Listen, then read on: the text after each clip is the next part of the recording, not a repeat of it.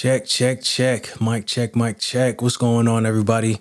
This is CJ, one half of the Who Am I podcast, here with the first episode of What Do I Know? Basically, just talking about different things going on in hip hop, hip hop culture, talking about new music, talking about the topics that are dominating the headlines at the time, and just giving my opinion.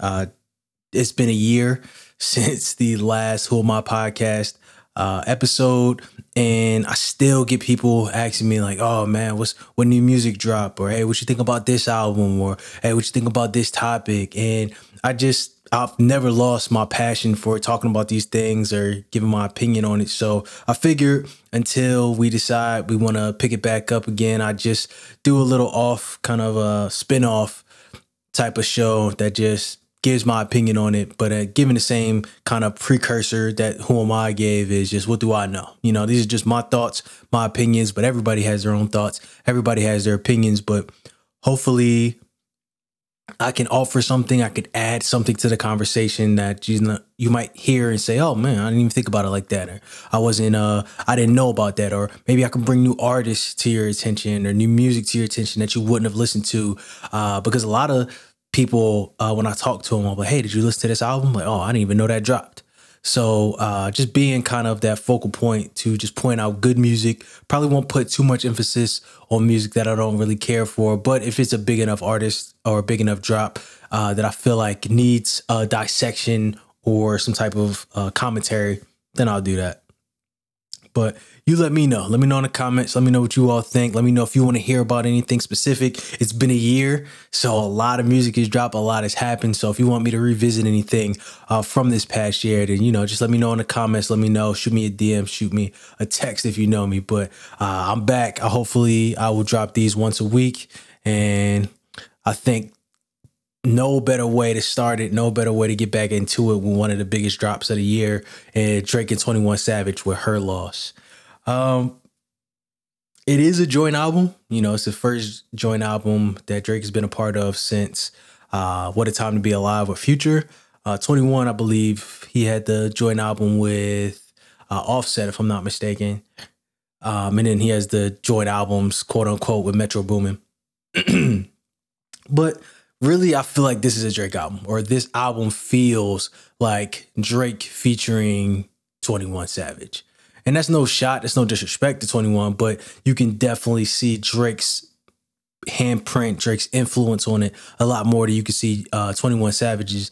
And I guess you can kind of expect that, right? Drake is the artist. He is the uh you know, at the forefront when it comes to hip hop, when it comes to pop music, when it comes to music in general, uh, Drake is that guy. So uh, him and 21 Savage, when you're talking about taking a lead, of course it's going to be Drake. Whereas though uh Future, when they did What a Time to Be Alive, I feel like Future really dictated the sound of that project a lot more. Whereas though Drake is kind of like, hey, putting his arm around 21 and say, take uh hop on this album with me. Um overall, I think I like 11 out of the 16 songs on the album. So that's better than any Drake project when we're talking about like percentage wise. Uh, y'all know if you've listened to the Who Am I podcast, you know I've not been a fan of Drake albums uh, for a long time. Uh, I'll even say Scorpion, but I feel like Scorpion was kind of a uh, oversaturated with a lot of mid or a lot of forgettable songs. I even said it when he dropped it. He had a line in one of his songs where he's like, "A classic is just ten of these songs," and it's like, well, if you know that, to just drop an album with 10 of those songs. But, you know, that was like a double disc and, you know, that was neither here nor there. But this uh, this album, Her Loss, I feel as though uh, it has a higher percentage. And, you know, I think it's the best one since Scorpion. But Scorpion was four years ago. You know, so that just lets you know uh, how I feel about how Drake, is, his trajectory has been in the last few years. And I was having a conversation with one of my big homies uh, the other day, and he was asking my opinion about it. Like, hey, what you think about uh, the project? And it got me thinking, like, all right, how can I describe it? You know what I mean? Because it's still Drake. At the end of the day, it's still Drake. Drake does not make bad music. Drake's Drake makes good songs. He makes great songs. He doesn't make great albums anymore. And I was thinking about it like, well, how can I how can I get this point across? And I was thinking like Drake is kind of like LeBron, Whereas though, when you talk about LeBron, you talk about his legacy was the first thing you compare him to, or the first person you compare him to. Compare him to the GOAT. Like, is LeBron better than Jordan? Or the whole conversation when talking about LeBron's legacies, is he uh, the greatest basketball player of all time? And you know, it's a very uh, polarizing argument, a very polarizing statement, but there is an argument to be had. Uh, it isn't definitive one way or the other. I personally feel like one argument has a stronger uh, side than the other, but LeBron, you talk about his longevity, when you talk about all the things he's able to accomplish over his career, you talk about his prime and you know his ten finals, just every year you just knew LeBron was going to be in the finals. Uh, it's kind of like Drake, where you you see how long Drake has been dominating, how many hits, uh, how much you know Drake has just been able to do and break through and just change the conversation when it comes to hip hop, when it comes to business, when it comes to deals. I think he says on one of the songs like uh, 500 M's just for Aubrey, like you know, allegedly uh, alluding to he just signed a half a billion dollar record deal. So when you talk about everything that encompasses his legacy, there is a conversation to be had. Drake might be the greatest, LeBron might be the greatest. But as you look at it from this point, as it currently stands, uh, just like when you look at LeBron, LeBron will put up good numbers. He'll have good highlights, and he's still exciting to watch. Right? You turn on Lakers game, LeBron will still give you a good show. It's still entertaining, but at the end of the day, LeBron isn't winning another championship. You look at his roster, you look at what's going on, you look at how it's been trending. LeBron is not going to win another championship. And just take it back to Drake, Drake has good songs. You know, he has uh, good moments. You know, his good flows, and he's able to you know surprise you with a song here and there. But I don't see Drake dropping another classic album. I think that he's just, he recognizes what he does. He's going to sell. He's going to do numbers whenever he drops. He's going to be successful. And I'll get into kind of my thoughts and my overall impression of it. But I don't see Drake dropping another classic unless something like drastic happens. Uh, I really don't see it happening. But that doesn't mean this isn't a good album. Uh, but there are some things that I don't really like about it. Some things I feel like take away from the project. I think that the interludes or like those like talking pieces, you know, whether it be from Birdman, whether it be this random dude talking about being in a cab from another country, from in Paris, I feel like they kind of ruined some of the best songs on the album. Uh, I think the song is uh, what is the song? Cause I didn't have it say because that wasn't one of the eleven tracks that I actually liked, but Middle of the Ocean middle of the ocean drake was you know kind of going on to you know switching up beats really just spitting giving you bars. But then at the end you know you got all this talk from birdman. It's like all right that's cool. If that was his own interlude i would appreciate it. But having it at the back end of that song having that to kind of listen to after all of that it just this was too much. It kind of ruined the moment for me.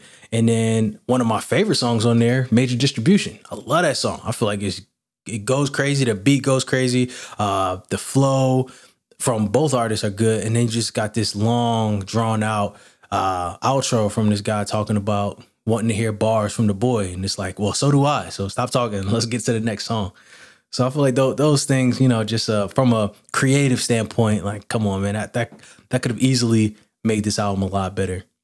And then, you know, Drake saying "purr" on a track is crazy. you know, whether I don't know if he did it on purpose just to, you know, get people riled up. But Drake saying purr on a song is it's just crazy. And then you I'm sure you've already seen on TikTok, on YouTube, on all your social media, whatever your choice is, but uh just the memes, hearing how zesty uh, he was on that opening track, Rich Flex, when he was uh, do your thing, 21, do your thing. You know what I mean? He's just real zesty, you know. Uh, and again, that that's Drake. You know what I mean? He could do that. Drake has kind of earned that right. He's always centered himself and always targeted the female audience, and he has it on lock, has had it on lock for the last decade. But just for me personally, I'm not. I'm not gonna keep going back to that song. I'm not gonna listen to that part and be like, oh, okay, I like it. You know, just like when Certified Lover Boy, he was like, "Oh, say you're a lesbian, me too." It's just like, all right, bro, come on, what, what we doing here? But that's just my opinion. Again, what do I know? But my favorite songs in there, my top three would have to be Major Distribution. Despite that long uh, outro, I think the beat The flows on there are crazy. Uh, Circo Loco. Uh, again, I have a weird taste in music, so I feel like the sample is kind of dope, and him to flip it, I think it's. Uh, I think what he tried to do with Too Sexy, taking kind of a classic song and from another genre and then flipping it to a more modern hip hop sound. I feel like he kind of he did a way better job on Circo Loco than Too Sexy. So I like that one. And then uh Jumbotron shit popping.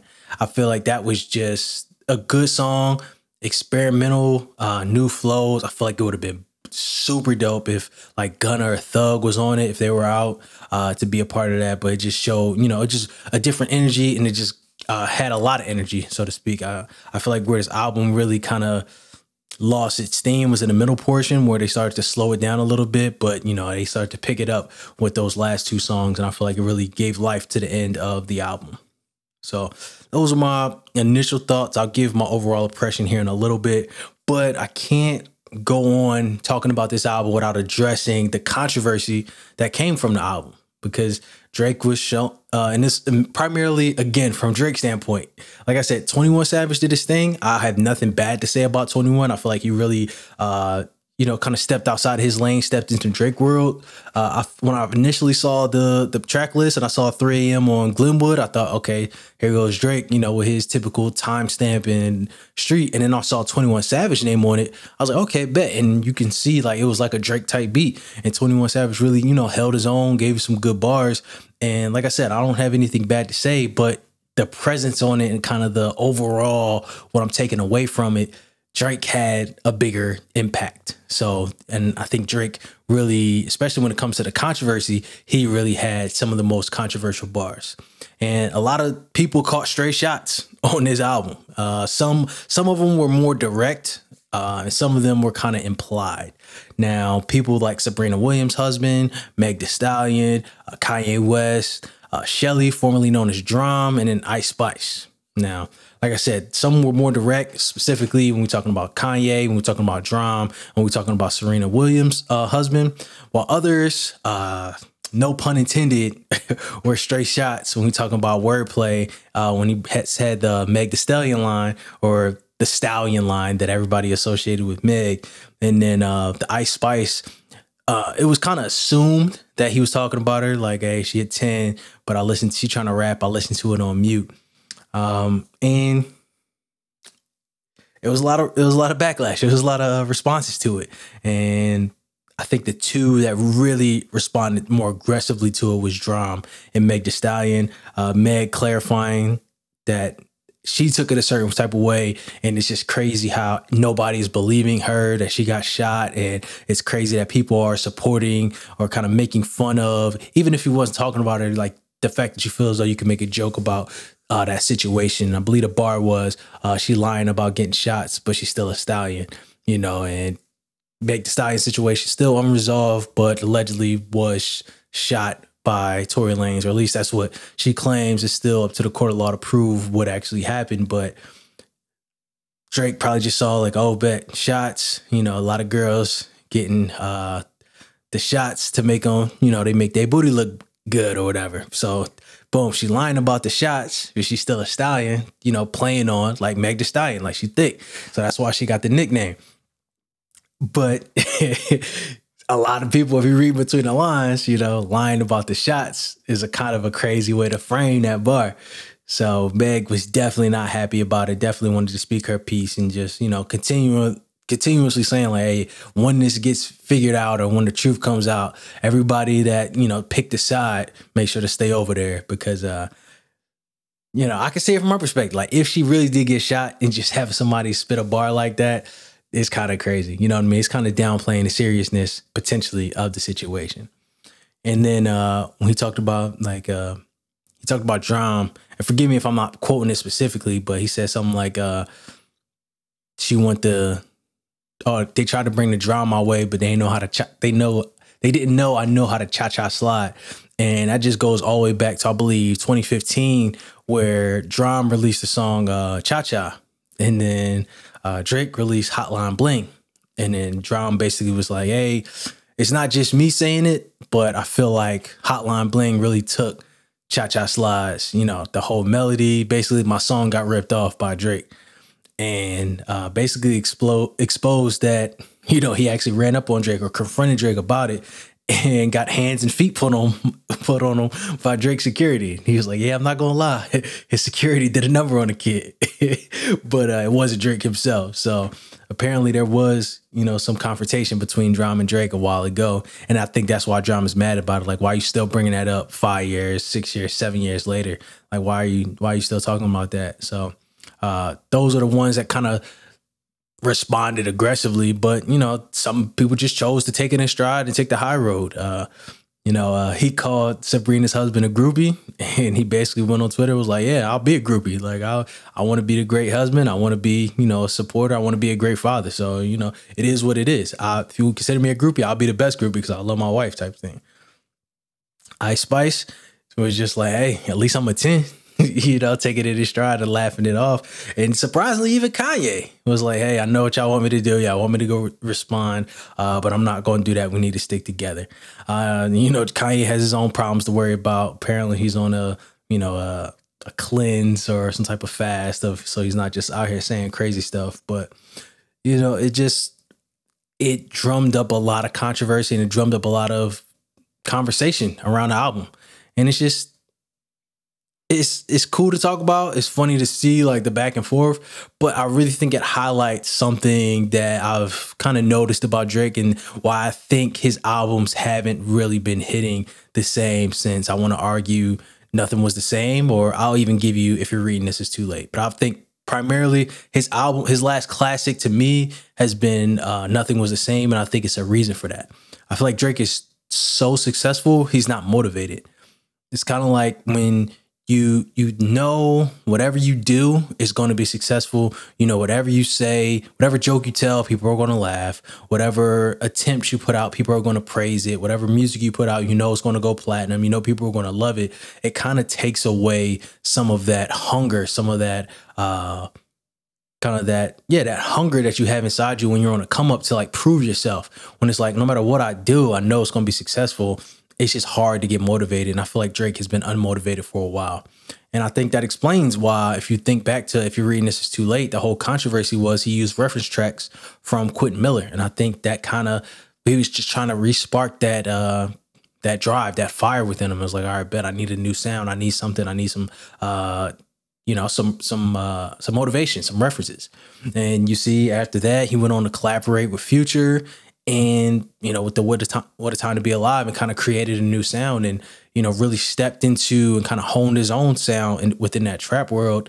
And then when you think about all his albums and it's kind of mixy with Drake because you know he has some that he says these are mixed this is a mix mixtape this is a, a playlist. But if you think about like his his self-proclaimed albums. Let's talk about views scorpion and uh, certified lover boy. I feel as though everyone and we're not even going to talk about honestly never mind because that's we're not even talking about that. But those like you know major releases self-proclaimed albums they have all been dedicated as like a response album to whoever he's beefing with at the time. So it's like if you look at views that was a response album to meek. If you look at scorpion that was a response album to pusha t if you look at Certified Lover Boy, you know, despite the title and despite you thinking like we're about to get, you know, some some good, you know, R and B Drake, it was really a response album to Kanye.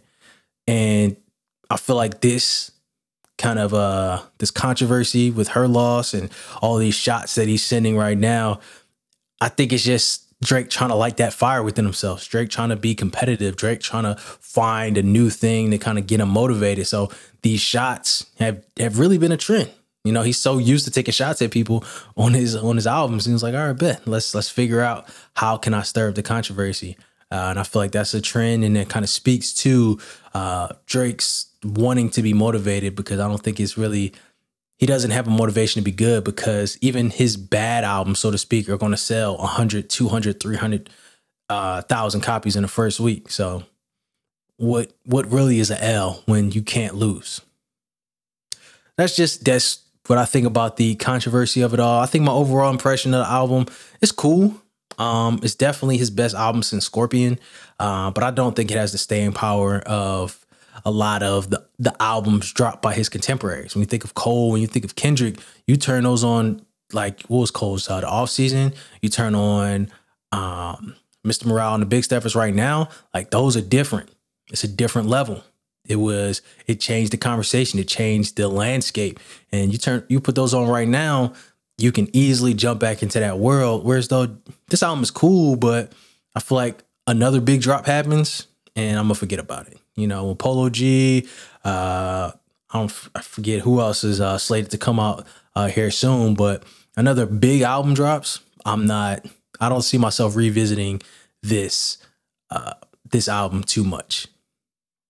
But you let me know. Did you like it? Uh, did you appreciate the album? Did you think that Drake saying "purr" on the album was you know legendary, or did you feel the same? It kind of just let you know to turn off that up.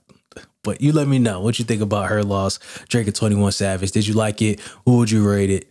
Um, and I think to end the show, I, I, didn't want to start the show with this because I just wanted to get the positive vibes out there, but it, it wouldn't be right to end the show without addressing the one of the biggest tragedies in hip hop here uh, within the past few months. And it's it's crazy to say it because it, it feels like things like this happen far too often. It feels like it's just another one. And me personally, you know, uh, some of these artists I've seen grow up. Some of these artists I've are from my city. Some of these artists have made a profound impact on my life. So when you see an artist go before their time, when you see an artist pass away, when you see an artist uh, get murdered, it really hits home.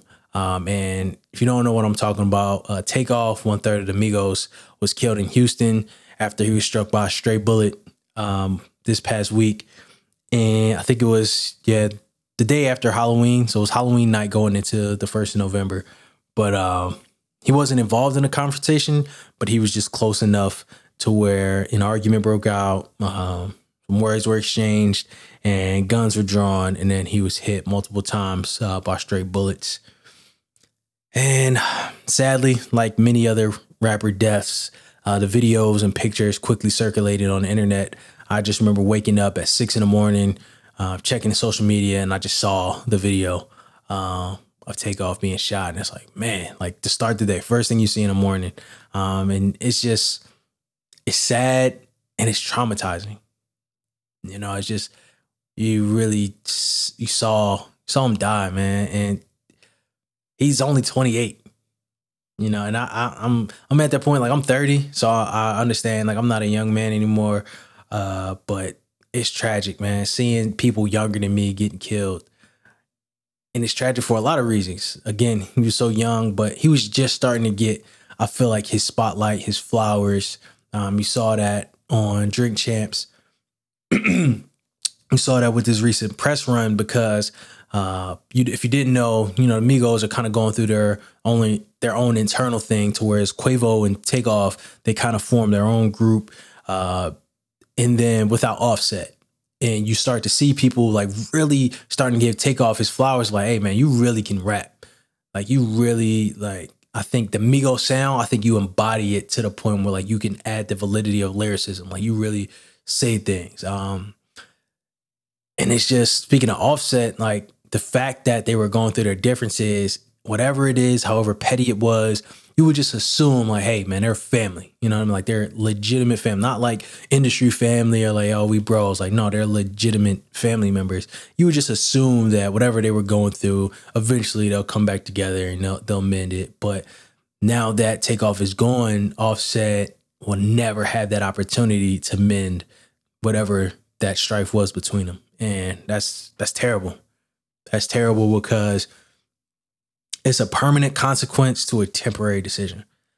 And we just witnessed, you know, figurehead, a star, a son, a nephew, a cousin, just a human being get killed because of pride and just disregard of human life that exists within our community and plagues our community and it's moments like this that should just really make us take a step back and reflect on like what's important.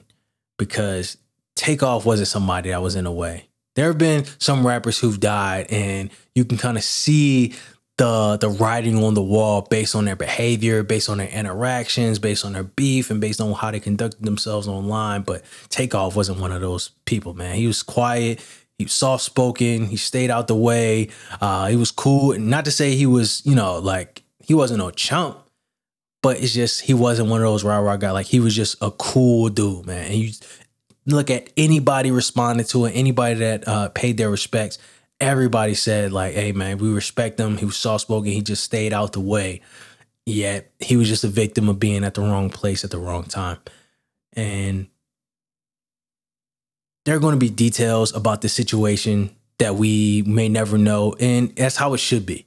This is, although it played out on a public scale, although Takeoff is a public figure, there are some things that just the public does not need to know about, uh, just with respect to him, his family, his legacy. But as we look at these figureheads in the culture, as we see their successes, we see their losses, and unfortunately, as we start to see their deaths play out on a public stage, we can learn from these situations. And I think the biggest lesson is life is too short. Life is too short. Life is too fragile.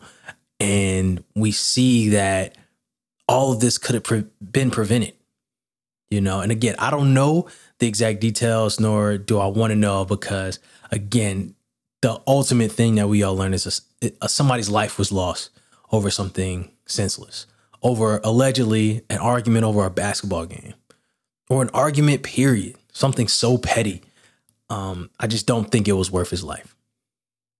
And unfortunately, when situations like this happen, it's often the bystanders, the innocent people, the people that had nothing to do with the altercation. Those un- people are unfortunately the ones who end up losing their life. And I feel like we lost Takeoff way too soon. And it's about time that we kind of start to wake up and take some responsibility for the people in our lives, the people in our culture, for ourselves, and just really see the reality of situations like these and kind of not take it for granted.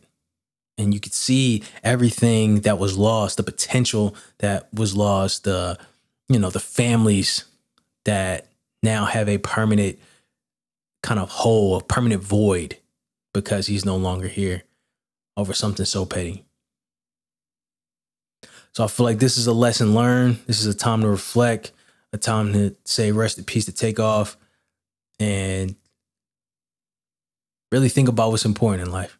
Really think about um, how we can be better, how you can be better, how I can be better, and uh, avoid situations like this going on in the future. So, again, that is my opinion. That is the first episode of What Do I Know? Uh, if you want to hear more content like this, if you think I should keep going, let me know. I plan to drop these every Tuesday just to, you know, let the weekend play out to see what all is going on. But uh, if you would like I want a different date, a different time, let me know. I appreciate everybody for tuning in. I appreciate everybody from listening. At the end of the day, what do I know?